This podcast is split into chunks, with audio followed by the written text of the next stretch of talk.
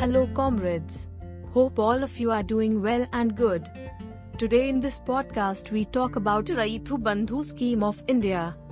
Rythu Bandhu scheme was India's first farmers' investment scheme started in Telangana.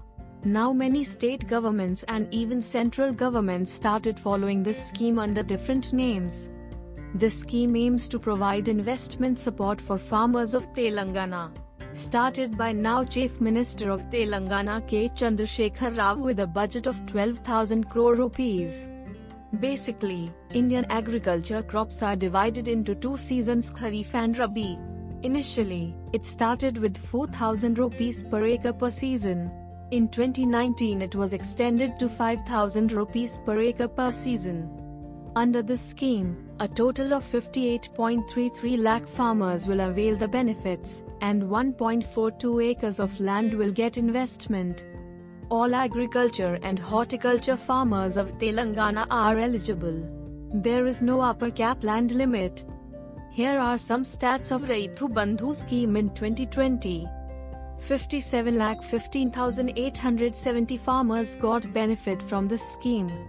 32 districts covered in Telangana. 568 mandals. 10,874 villages covered. How to check Rythu Bandhu beneficiary status? Visit the official website.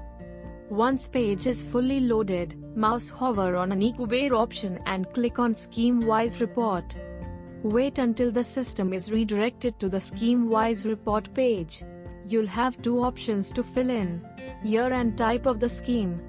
Select the year for which you want to check the status of the Rythu Bandhu scheme.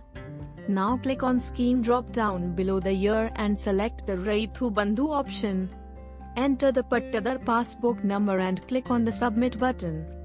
Now all the details of the farmer will appear. If no details appear, then the Rythu Bandhu amount is not credited yet or bank details of farmer not yet registered in state government's database. Eligibility criteria Farmers should be residents of Telangana. Farmers should have his or her own agriculture land. Both agriculture and horticulture farmers are eligible. All small, medium, and big farmers are eligible. Who are not eligible? Farmers who are not residents of Telangana. Tenant farmers are not eligible. Agriculture workers are not eligible. Documents needed. Residential proof documents. Agricultural land ownership documents. Aadhaar card of farmer. Caste certificate of the farmer. Bank account details.